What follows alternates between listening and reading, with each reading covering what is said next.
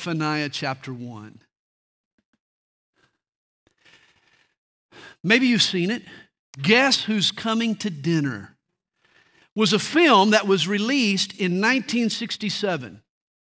Spencer Tracy and Katharine Hepburn play a white suburban couple whose adult daughter comes home for dinner one night with her fiance. Her groom to be is played by Sidney Poitier. The daughter conveniently leaves out the detail that her boyfriend is a black man. Now realize at the beginning of 1967, interracial marriage was illegal in America in 17 states. In June of 1967, the Supreme Court struck down the discriminatory law. The film was released in December of that same year. Needless to say, the romantic comedy hit a nerve. The movie dealt with prejudice and racism in America. And not just among whites, but blacks as well. For in the film, both the girl and the guy kept their marriage plans a secret and surprised their parents. Their choice was a surprise to both families. Well, tonight we have a surprise for the family of God, something unexpected. This is why we should call the book of Zephaniah Guess Who's Coming to Dinner? Realize of the 40 or so authors inspired by God's Spirit to pen the Bible, only one was Caucasian. Only one. A Greek man named Luke. Everyone else was Jewish.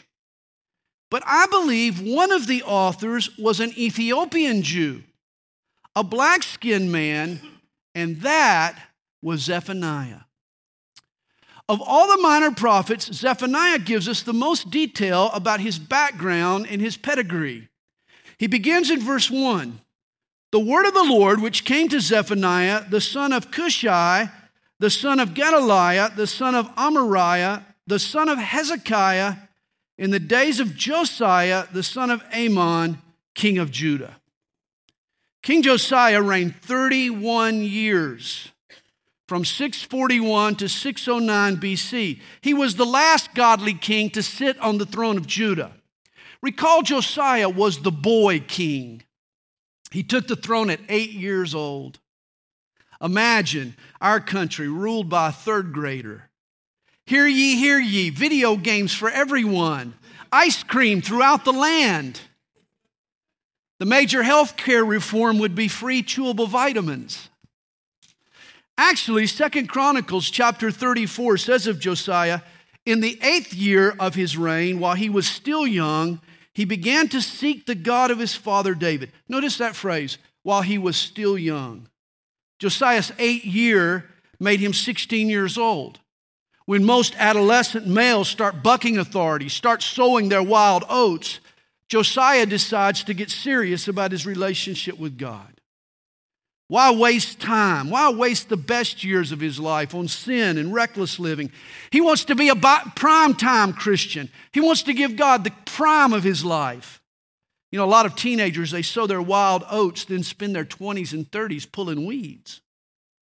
They have to live through some of the pain that they cause. They try to straighten out the consequences of their sin and their mistakes. Josiah, though, decided to sow good seed and enjoy an early harvest. It's probable that Zephaniah was an influence on the early life of King Josiah. Perhaps he paved the way for the revival that Josiah launched to turn the Jews back to God. Zephaniah's prophecy warns Judah of God's coming judgment. The immediate threat was the Babylonian Empire spreading westward across the Fertile Crescent. Judah needed to repent and return to God or face his judgment at the hands of the Babylonians. Sadly, Josiah's revival didn't last long. The king died, and Judah resumed her wicked ways. The dire warnings of Zephaniah came to pass. Notice in verse 1, Zephaniah traces his genealogy to the fourth generation. This has caused scholars to wonder why and there are different ideas as to his motive. But I like the theory advanced by Walter Kaiser in his commentary on Zephaniah. Notice the prophet's father was named Cushai. Cush is the Hebrew name for the country of Ethiopia. And it's possible that Zephaniah was a black skinned Jew from Ethiopia. To this day, there is a large contingent of black Jews living in Africa. For centuries, these Jews were cut off from the rest of the world. In the 18th century AD, explorer James Bruce found a tribe of these Jews living along the Blue Nile in Ethiopia. This tribe called themselves Beta Israel, or the House of Israel. Today, European Israelis call them falasha, which means foreigner. It's a derogatory term, really. If you meet a black Jew in Jerusalem, don't call him falasha. Falasha. Say that he's from Beta Israel, or the House of Israel. Now, it's interesting, upon initial contact with the rest of Jewry, these Ethiopian Jews were surprised that all Jews weren't dark skinned. Actually, their form of Judaism is closer to the Bible than the Judaism of white European Jews. These Ethiopians, they lack the rabbinical traditions of European Judaism. They have no rabbis. In fact, their leaders are priests who claim to be descendants of Aaron. As to their origins and how they got to Africa, we're not sure. In Acts chapter 8, Philip preached the gospel to an Ethiopian eunuch who had visited Jerusalem on a pilgrimage. He obviously was Jewish. That indicates that there were some African Jews in Ethiopia during the first century AD. Solomon, remember, married a thousand women, many of them daughters of neighboring kings. You would think there was probably an Ethiopian princess in his harem. Maybe her offspring went back home to Africa. Some Bible scholars suggest that the Ethiopian Jews are descendants of Moses and his Cushite or Ethiopian wife, who was obviously a dark skinned woman.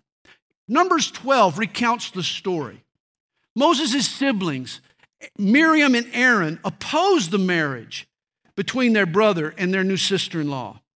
They were against interracial marriage, and they tried to fire Moses as leader of Israel. Yet it didn't take long for God to settle the disagreement.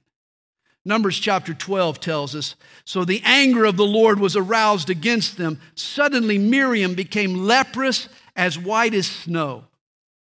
God struck Moses' prejudiced sister Miriam with the dreaded flesh eating disease of the ancient world, leprosy. Apparently, Miriam had a problem with the color of the woman's skin Moses was going to marry. Now she's got a problem with her own skin, but its pigment is the least of her worries. Who cares about the shade of a person's skin now? What a superficial distinction. Remember what God told Samuel For the Lord does not see as man sees, for man looks at the outward appearance, but the Lord looks at the heart. This is why the Bible says nothing to prohibit interracial marriage. To the contrary, God works overtime to abolish all racial distinctions. Galatians 3 tells us that in Christ there is neither Jew nor Greek. We could add black or white. Today, the only distinction that God sees between people is whether they're in Christ or outside of Christ. This is why a believer should never marry an unbeliever, but this has nothing to do with the color of a person's skin. It's almost humorous. After Miriam was struck with leprosy, it didn't take Aaron long to get the point. He sort of changed his opinion rather quickly. He figured he would be next. And so we find Aaron pleading with God, please do not lay this sin on us in which we have done foolishly and in which we have sinned. Let me say it clearly prejudice against another person's shade, their shade of skin, is just shady. That's what it is. It's just downright sinful. And if you harbor even a little bit of that attitude, you need to repent. Now, back to Zephaniah's four generations.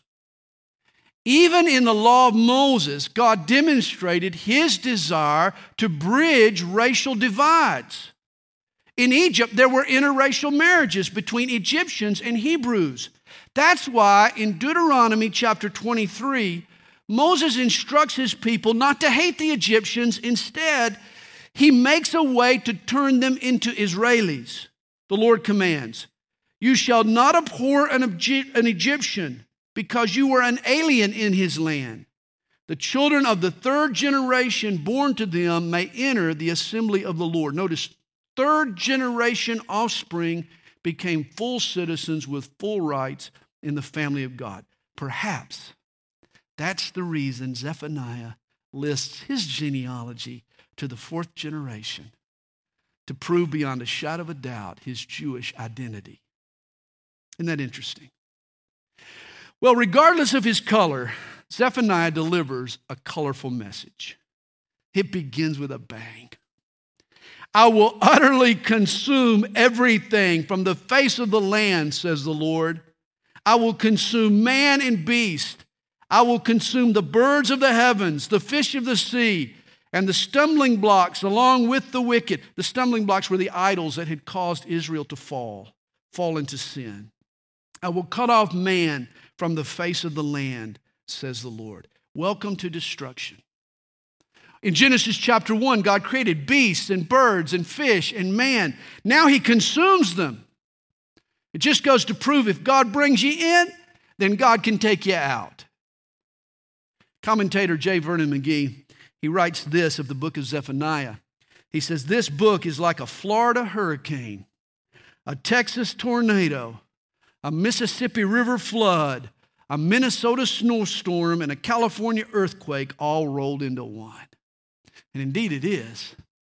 Zephaniah served a God who is serious about sin, a God who doesn't mind mincing words or doesn't mince words. God doesn't mind saying it straight. God is not afraid to judge sin, as we'll soon find out. Verse 4 I will stretch out my hand against Judah and against all the inhabitants of Jerusalem. I will cut off every trace of Baal from this place, the names of the idolatrous priests with the pagan priests. Now it's interesting, the word translated idolatrous is from an Assyrian word which means to be black. It could be that these pagan priests were wearing long robes, sort of like Satanists do today, black robes. Or it could mean that Zephaniah was rebuking the heresy of fellow black Jews who had fallen into idolatry, Ethiopian priests. Either way, God will cut off those who worship the host of heaven on the housetops.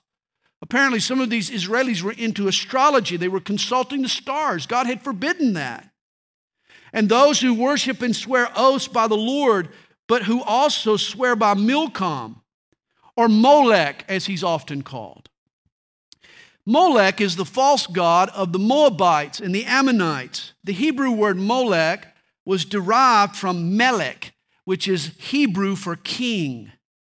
The name Molech was formed by taking the three consonants in Melech, M, L, and K, and inserting into them the vowels found in the Hebrew word for shame. Thus, the name Molech, who was the king of the Moabites, was forever stigmatized as a shameful thing. Apparently, the black priests in Zephaniah's day had turned to this false God rather than call on the true God of Israel. And it's sad that the same mistake is being made by some young African Americans today. Today, the God of the Ammonites and the Moabites is Islam. And there are many young black men, especially, who are turning from the Christianity of their fathers to become Muslims. The founder of the Nation of Islam, Elijah Muhammad, was once Elijah Poole, the son of a Baptist pastor who raised his kids in the Christian faith.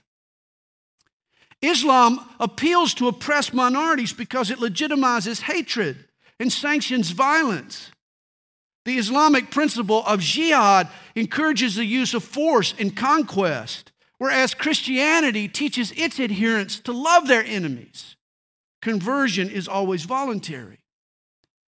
Martin Luther King Jr., Jr., the founder of the modern civil rights movement and a Christian pastor, taught that prejudice can only be overcome through love. He advocated peaceful, nonviolent resistance. Both the New Testament and Dr. King's teachings are the opposite of Islam. Remember, the word Molech is formed by inserting the vowels of the word shame into the consonants of the word king or MLK, the Hebrew word king, MLK. And ironically, this is what's happened to sectors of the black community. Black Muslim teachings have corrupted the vision of Dr. King. Sadly, many African Americans today now serve the false God, Allah, rather than the true God of Israel. And according to verse 6, God will cut off those who have turned back from following the Lord and have not sought the Lord nor inquired of him. At the time of Zephaniah, Israel had become a pluralistic society. All religions were viewed as equally true and beneficial. In fact, the Judean king Manasseh, the worst of all the kings, had been worshiping in Baal and Milcom right there in the precincts of the temple. He had also delved into astrology and was worshiping the stars. The people had come to believe that no religion had a monopoly on the truth. No one religion was absolute. Sound familiar? I mean, that's exactly what's happening in America today. We no longer believe in an essential truth. Secular historian Edward Gibbon, in his classic work, The Decline and Fall of the Roman Empire, he says that in the final throes of Rome, three things were true. All religions were regarded as equally true, the philosophers as equally false, and the magistrates as equally useful. These are the factors that are causing the crumbling of America today. Our failure to identify any objective truth allows for the proliferation of anything and everything.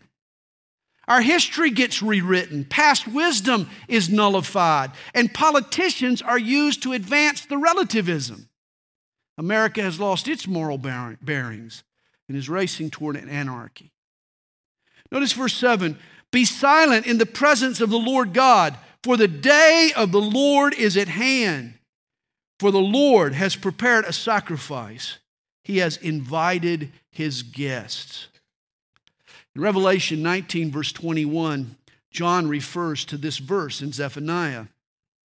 We're told that after the battle of Armageddon, all the birds will be filled with flesh. Scavengers will be invited to a feast on human carcasses. They'll be allowed to feed on the corpses of many casualties. God's judgment will produce a banquet fit for a vulture. Here he says that the Lord has prepared a sacrifice and has invited his guests. Seven times in this prophecy, Zephaniah is going to use the phrase, the day of the Lord. This is the prophet's subject. The day of the Lord is the future time period that begins at the rapture of the church it continues through the Great Tribulation, the Battle of Armageddon, the second coming of Jesus, and then his millennial kingdom. It's the time when the Lord intervenes in the affairs of man in the history of this world. Currently, man is having his say, man is getting his way. Today is the day of man, but coming soon, God will have the final say. The day of the Lord will be upon us. And the day of the Lord will be a tumultuous time, according to the Bible. God consumes all things, Zephaniah says. When his judgment ceases, the world is literal, littered with the corpses of men and beast. Verse 8 And it shall be in the day of the Lord's sacrifice that I will punish the princes and the king's children and all such as are clothed with foreign apparel. As proof of their compromise, the children of Israel had even dressed like their idolatrous neighbors. And it's sad when Christians feel like we have to dress ourselves in the attitudes and values of this world. Guys, we're called to be holy. That's different, not duplicate. He says, In the same day, I will punish all those who leap over the threshold who fill their masters' houses with violence and deceit. According to 1 Samuel chapter 5 and verse 5, leaping over the threshold was a practice that was involved in the worship of Dagon, the god of the Philistines. And so he's saying, stay away from idols. And there shall be on that day, says the Lord, the sound of a mournful cry from the fish gate, a wailing from the second quarter, and a loud crashing from the hills. Wail, you inhabitants of Maktesh for all the merchant people are cut down, all those who handle money are cut off.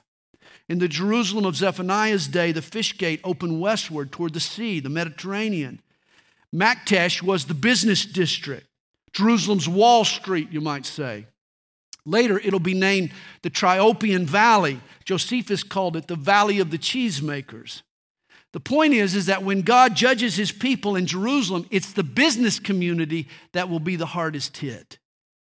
Verse 12, and it shall come to pass at that time that I will search Jerusalem with lamps and punish the men who are settled in complacency, who say in their heart, The Lord will not do good, nor will he do evil. In other words, the Lord will search through Jerusalem with a flashlight. He'll be on the lookout for what? For complacency. That's what he'll be searching for. He'll want to find the folks who have taken God for a paper tiger, who thought God was all bark and no bite, and didn't take him seriously. Obviously, the true God is a tiger with teeth.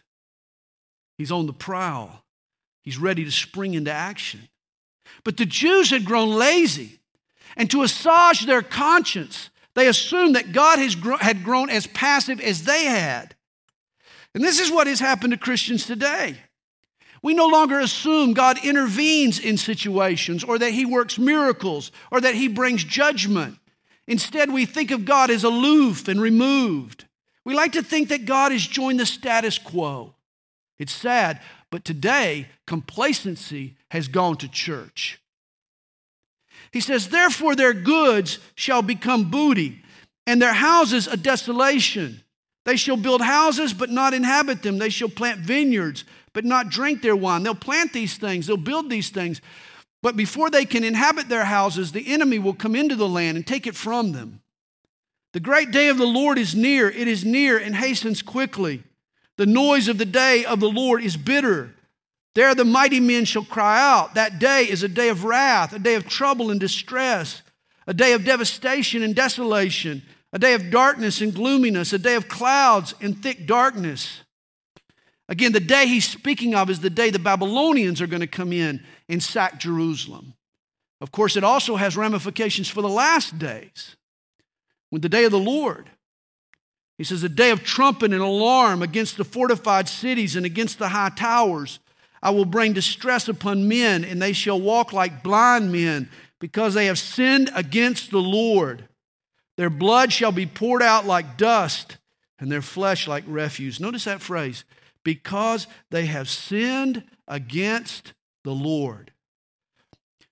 Walter Kaiser, he writes in verse 17 this simple, casual clause summarizes the entire history of the world.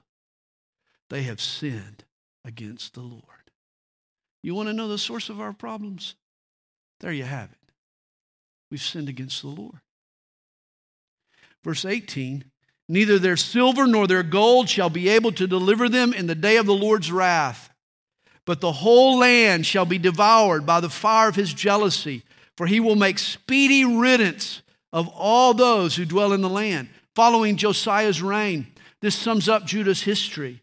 The Jews went back and forth between Babylon and Egypt, buying the protection of these other nations. As it turns out, all their gold couldn't save them. You know, it's interesting, America has also relied on its gold, its money, to try to buy allies all around the world. Yet everywhere you go abroad today, America's hated. We too have trusted in our silver and gold rather than in God. Well, chapter 2 begins. Gather yourselves together, yes, gather together, O undesirable nation. And there's an intended barb buried here in verse 1. The Hebrew word nation is a derivative of the word goyim or Gentile. God is saying that his Jews, his people, have behaved no better than the godless. And he proves his point in the rest of the chapter as he judges the Gentile nations surrounding Jerusalem. He says, Before the decree is issued or the day passes like chaff, before the Lord's fierce anger comes upon you, before the day of the Lord's anger comes upon you, seek the Lord, all you meek of the earth, who have upheld his justice. Seek righteousness, seek humility. It may be that you will be hidden in the day of the Lord's anger. Before he judges the nations, God extends to everyone the opportunity to repent and to be spared God's judgment. You know, repentance is a beautiful thing. I can't think of anything more lovely, more beautiful than someone who decides to turn their, to turn their life around, to get right with God. Hey, weakness or meekness is not weakness. Meekness is the strongest thing you can do. These are the folks wise enough to become humble. They come to God broken, not bucking. This is a beautiful thing. To accept God's harness, to let God steer our lives. It's foolish to arrogantly spit out the bit. It's been noted that every morning on the African plain, a gazelle wakes up. He or she knows that it'll have to run faster than the, than the fastest lion or be killed. And every morning that lion wakes up. And he knows that he or she will have to run faster than the slowest gazelle or be hungry. It doesn't matter if you're a gazelle or if you're a lion, when the sun comes up, you know you got to start running. And the same is true of us. Either we're running toward God or we're running from God. If you aren't seeking the Lord, then judgment is nipping at your heels. This is what Zephaniah is telling us. Compare Zephaniah 2, verse 3, with chapter 1, verse 12 that we read earlier. Either you and I are seeking the Lord in his righteousness, or the Lord is seeking with his flashlight those who are complacent and those that he is going to punish because they've sinned against him. What are you seeking tonight? There's one more important point to be made here. The name Zephaniah, it means he whom the Lord hides. Here, the prophet embeds his own name in this verse. He assures us if you seek the Lord, you'll be hidden in the day of the Lord's anger. What a wonderful promise. There is an escape from this judgment. Hey, the next time you hear someone scoff at the biblical doctrine of the rapture, or say something like, hey, how come the rapture's never spoken of in the Old Testament? Ask them, have you ever read Zephaniah? I mean, the New Testament teaches that before God's judgment comes down, the church is going to go up. Prior to God pouring out his anger on this wicked world, he's going to move to protect or to hide his church from his anger, from his coming wrath. And this is the promise in Zephaniah 2, verse 3. It may be that you will be hidden in the day of the Lord's anger. Zephaniah means whom the Lord hides. Hey, at the rapture, we're all going to be Zephaniahized. We're going to be hidden from the Lord's anger. Verse 4 For Gaza shall be forsaken and Ashkelon desolate. They shall drive out Ashdod at noonday, and Ekron shall be uprooted. Woe to the inhabitants of the seacoast, the nation of the Cherethites. The word of the Lord is against you, O Canaan, land of the Philistines. I will destroy you so there shall be no inhabitant. In the remainder of the chapter, Zephaniah announces judgment on the nations surrounding the Jews. And first, here, he points to the Philistines. He points west toward the Philistines, the cities of the Philistines. He's going to point east to the Moabites and Ammonites, south to the Ethiopians, and then north to the Assyrians. He says, The seacoast shall be pastures, with shelters for shepherds and folds for flocks. The coast shall be for the remnant of the house of Judah. They shall feed their flocks there. In the houses of Ashkelon, they shall lie down at evening, for the Lord their God will intervene for them and return their captives. When today's Israelis read this verse, it creates a great conflict in their hearts. The coast shall be for the remnant of Judah. That's what the Bible says. Today, the seacoast is the Gaza Strip. And the Jews have relinquished Gaza to the Palestinians. In an attempt at peace, they've given up what God had given to them. In God's time, though, according to Zephaniah, He's going to restore the Gaza Strip to Israel. The Jews will again feed their flocks in the pastures of Gaza. He says, I have heard the reproach of Moab and the insults of the people of Ammon with which they have reproached my people and made arrogant threats against their borders. Notice the argument. The beef God has with Moab and Ammon is over borders. Notice that. Today, their descendants, the descendants of Moab and Ammon, the Jordanians are still making arrogant threats against their borders. The Arabs are still demanding that the Israeli abandon the land that God gave them in return to their pre 1967 UN borders. Again, the squabble in the Middle East is still over borders. And yet, God has defined the borders. Verse 9 Therefore, as I live, says the Lord of hosts, the God of Israel, surely Moab shall be like Sodom, and the people of Ammon like Gomorrah, overrun with weeds and salt pits and a perpetual desolation. The residue of my people shall plunder them, and the remnant of my people shall possess them. Eventually, Israel will add the lands of both her enemies, Moab and Ammon, or modern day Jordan. This they shall have for their pride because they have reproached and made arrogant threats against the people of the Lord of hosts. The Lord will be awesome to them. He will reduce to nothing all the gods of the earth. People shall worship him, each one from his place, indeed, all the shores of the nations. You Ethiopians also, you shall be slain by my sword. And he will stretch out his hand against the north, destroy Assyria and make Nineveh a desolation, a dry, as dry as the wilderness. The herd shall lie down in her midst, every beast of the nation, both the pelican and the bittern shall lodge on the capitals of her pillars. Their voice shall sing in the windows. Desolation shall be at the threshold, for he will lay bare the cedar work. We learned last week from Nahum's prophecy that Nineveh and Assyria would be destroyed because of her sin against God. Verse 15 this is the rejoicing city that dwelt securely, that said in her heart, I am it, and there is none beside me. How has she become a desolation, a place, place for beasts to lie down? Everyone who passes by her shall hiss and shake his fist. A hissing sound, shaking of the fist. These are Oriental insults. Middle Eastern equivalent of booing the umpire. Or maybe giving somebody the thumbs down sign. Notice Assyria's pride here, Nineveh's pride. She boasted, I am it. I know a lot of people who think they're it. They're not. God is it. That's what Zephaniah says. Chapter 3 Woe to her who is rebellious and polluted, to the oppressing city. This is the city of Jerusalem, he begins to talk about. He calls her a betrayer, a blasphemer, a bully. She has not obeyed his voice. She has not received correction. She has not trusted in the Lord. She has not drawn near to her God. These are major indictments. Her princes, that is, her politicians in her midst, are roaring lions.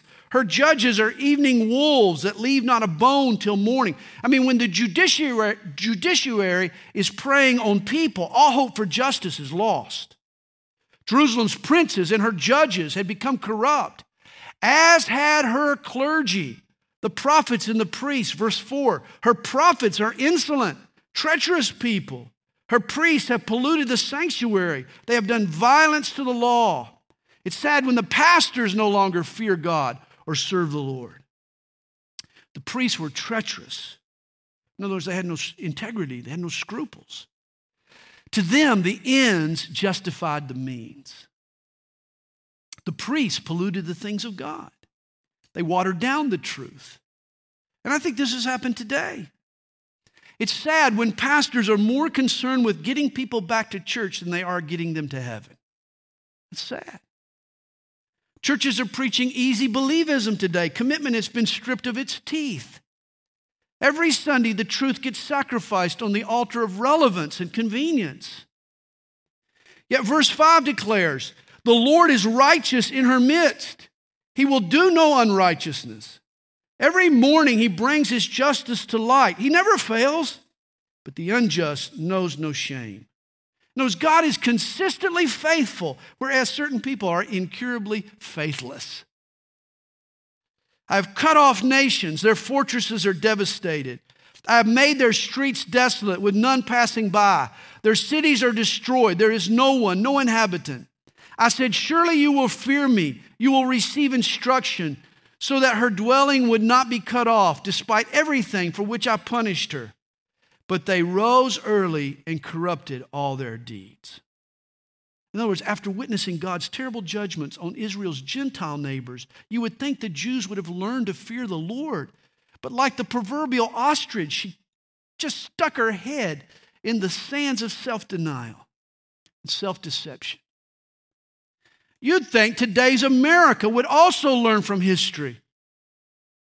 At the end of World War II, English historian Herbert Butterfield, noting the fall of Nazi Germany as well as events like the horrors of the French Revolution and the collapse of ancient Rome, he made this statement. He said, There is a judgment embedded in the fabric of history. There is a judgment embedded in the fabric of history. Who can deny this? In other words, given years, over the centuries, there is a judgment that no evil nation can escape. In the years since, the collapse of the Soviet Empire would be a good example. God does judge nations.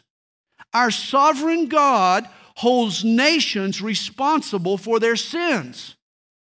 And yet, today, if one of our national congressmen went public admonishing America to repent of its sin and said that he feared God's divine punishment on our nation, he'd be ridiculed out of office. Like Israel of old, we've learned nothing from history. Verse 8, therefore wait for me, says the Lord, until the day I rise up for plunder. My determination is to gather the nations to my assembly of kingdoms to pour on them my indignation, all my fierce anger, all the earth shall be devoured with the fire of my jealousy. You see, it's all coming to an end. God, God has a day in mind, He has a place in mind where He's going to gather up all the nations and all His anger, and He's going to pour it out on the nations of this world. Book of Revelation gives us the time and it gives us the place for this gathering. The time at the end of Daniel's 70th week, the close of the Great Tribulation. The place, the plain of Esdraelon, 55 miles north of Jerusalem, better known as the Valley of Armageddon. It's there. And then that God will gather the nations of the world for one final showdown. Zephaniah is a good example of what's true regarding many of the Old Testament prophecies. When you read these books, like Zephaniah, for example, I mean, you have to understand that most of the prophecies have an immediate fulfillment and they also have a future fulfillment. The immediate threat in Zephaniah's day was the Babylonians. Yet notice here in verse 8, the prophet speaks of nations, plural, of kingdoms, plural. In fact, he says, All the earth shall be devoured with the fire of my jealousy. Obviously, this prophecy's scope fits future events. At the end of the age, God is going to judge the whole earth. Here's how you want to read Old Testament prophecy. Imagine yourself lying flat on your back underneath a big, tall oak tree and looking up into its branches.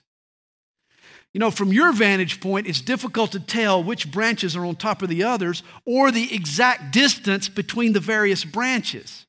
And this is how prophecy works. The Old Testament prophecies are layered. The immediate and the future fulfillments overlap in the text so often. And we can't really tell, you know, the distance between them. It's difficult to read, but it helps to have that perspective. Now notice verse 9. For then I will restore to the peoples, when he, when he gathers the nations together, the end of time. For then I will restore to the peoples a pure language that they all may call on the name of the Lord to serve him with one accord. At the Tower of Babel, God confused the languages. But apparently, when Jesus returns at the end of the age, he'll reinstitute a universal language that will unite mankind and enable us to worship our Lord Jesus with one voice. And what is this global language? English with a southern accent, of course. It's got to be. Just kidding. Actually, some folks see in verse 9 a promise to restore ancient Hebrew and to make the Jewish language the global voice of all mankind. I could buy that. And if that's so, then this is a prophecy whose fulfillment is happening before our very eyes. for the restoration of the Jewish language in Israel today is nothing short of a modern miracle. Prior to this century, the Hebrew language had not been spoken since the 6th century BC, around the time of Zephaniah, when the Jews were carried off to Babylon. When they returned to Jerusalem, they spoke the Aramaic that they had picked up in Babel. Only the religious scribes spoke Hebrew. The rabbis believed that Hebrew was too sacred to be used in ordinary conversation. Thus, it didn't take long for Hebrew to become a dead language. No one would speak it for the next 1900 years until the turn of the 20th century when Jews started returning to their homeland. They came back to Israel and to Jerusalem speaking a million different languages. Communication became a challenge to these Jews who were returning to their land. But there was one Jerusalem journalist, a man named Eleazar ben Yehuda, who noticed the problem. And he made it his personal mission to revive ancient Hebrew. He started with a vocabulary of 7,700 words that he gleaned from the Bible. Today, modern Hebrew has grown to over 80,000 words. Hebrew is the only dead language in history that has been restored to daily use. It's really a marvelous miracle. In fact, in Israel today, Eleazar ben Yehuda is a hero. In fact, the main drag in Jerusalem is called Ben Yehuda Street. Go to Israel, listen to the conversation, and you'll see the fulfillment of Zephaniah's 2,500 year old prophecy. Truly amazing. And here's another future prophecy, verse 10. From beyond the rivers of Ethiopia, my worshipers, the daughter of my dispersed ones, shall bring my offering. Zephaniah, the Ethiopian Jew, here predicts a future return of Ethiopians to the land of Israel. And such an exodus has occurred in recent history. In fact, it's occurred more than once. In 1984, Israel launched a covert evacuation called Operation Moses. The Israeli military airlifted 8,000 Africans, African Jews from war torn Sudan and relocated them to Israel. A similar relocation occurred in 1991 when another 14,000 Ethiopians came home to Israel. Today, there is a sizable population of dark skinned Ethiopian Jews living in Israel, as many as 125,000. It's just amazing. This future regathering was predicted by none other than the black prophet Zephaniah. Verse 11 in that day you shall not be shamed for any of your deeds in which you transgress against me. For then I will take away from your midst those who rejoice in your pride, and you shall no longer be haughty in my holy mountain. Repentance, forgiveness will come to Israel. What a day that'll be. I will leave in your midst a meek and humble people, and they shall trust in the name of the Lord. The remnant of Israel shall do no unrighteousness and speak no lies nor shall a deceitful tongue be found in their mouth, for they shall feed their flocks and lie down, and no one shall make them afraid. When the Lord returns and establishes his kingdom, a remnant of Israel will inhabit the land. This will be the Hebrews that'll survive the terrible great tribulation. Their trials, though, will purify their hearts. Thus, they'll become an example to all the nations. No one will lie, they'll tell the truth. Righteousness will reign. And then verse 14 Sing, O daughter of Zion. Shout, O Israel. Be glad and rejoice with all your heart, O daughter of Jerusalem. The Lord has taken away your judgments, He has cast out your enemy. The King of Israel, the Lord, is in your midst. You shall see disaster no more. What a promise. You remember when Jesus came into the world, the angel gave him a name? You remember what it was? Emmanuel which means God with us, or God in our midst. Notice what Zephaniah says the King of Israel, the Lord, is in your midst. When Emmanuel came to Jerusalem, the first time they rejoiced, but then they turned against him. But he's coming back a second time. And this time he will be held as king. Again, once again, the king of Israel, the Lord, will be in your midst. Sing, O daughter of Zion, for the Lord will cast out your enemy. The King of Israel, the Lord, is in your midst. What a wonderful prophecy. The earth was honored once over 1900 years ago when God incarnate walked the surface of our planet, but the earth will be honored a second time when he returns. The King of Israel, the King of Kings, will dwell in our midst again. In that day it shall be said to Jerusalem, Do not fear, Zion. Let your hands be weak. The Lord your God is in your midst. The mighty one will save. Hey, when will Israel finally be at peace? When she sits down at the negotiation table with the Palestinians and sorts this thing out? No. Peace will come to God's people when the Prince of Peace returns and casts out her enemies and he will rejoice over you with gladness. He will quiet you with his love. He will rejoice over you with singing. Can you imagine? Zephaniah starts out this prophecy cold and callous, it seems. God will consume the beast and the fish and the birds and the men. The prophecy begins rough and gruff, but it closes with one of the most tender passages in all of the Bible. Once judgment has ceased, once the sin has been punished, once God has revealed his love for his people, we're told that God will rejoice over you with singing. God will sing over his people. There'll be music and rejoicing from heaven. Like a doting dad, God will rejoice over you with music. Just the thought of you will cause God to sing. It reminds me of the Stanley Cup. You know about this. It's the silver trophy that looks like a wedding cake. It's awarded every year to the winner of the National Hockey League. And when the trophy is awarded, the winning team and all the players, they take their turns holding it up, skating around the rink, while a triumphant song blasts from the PA system. It's obvious the source of their joy isn't the trophy itself. Watch how they manhandle it. I mean, they maul it with their taped up, gruffy hands and they all kiss it and slobber all over it. I mean, it's obvious that they're not worried about smudging or staining or denting the trophy. Everyone loves the Stanley Cup because it represents the hard work that went into their victory.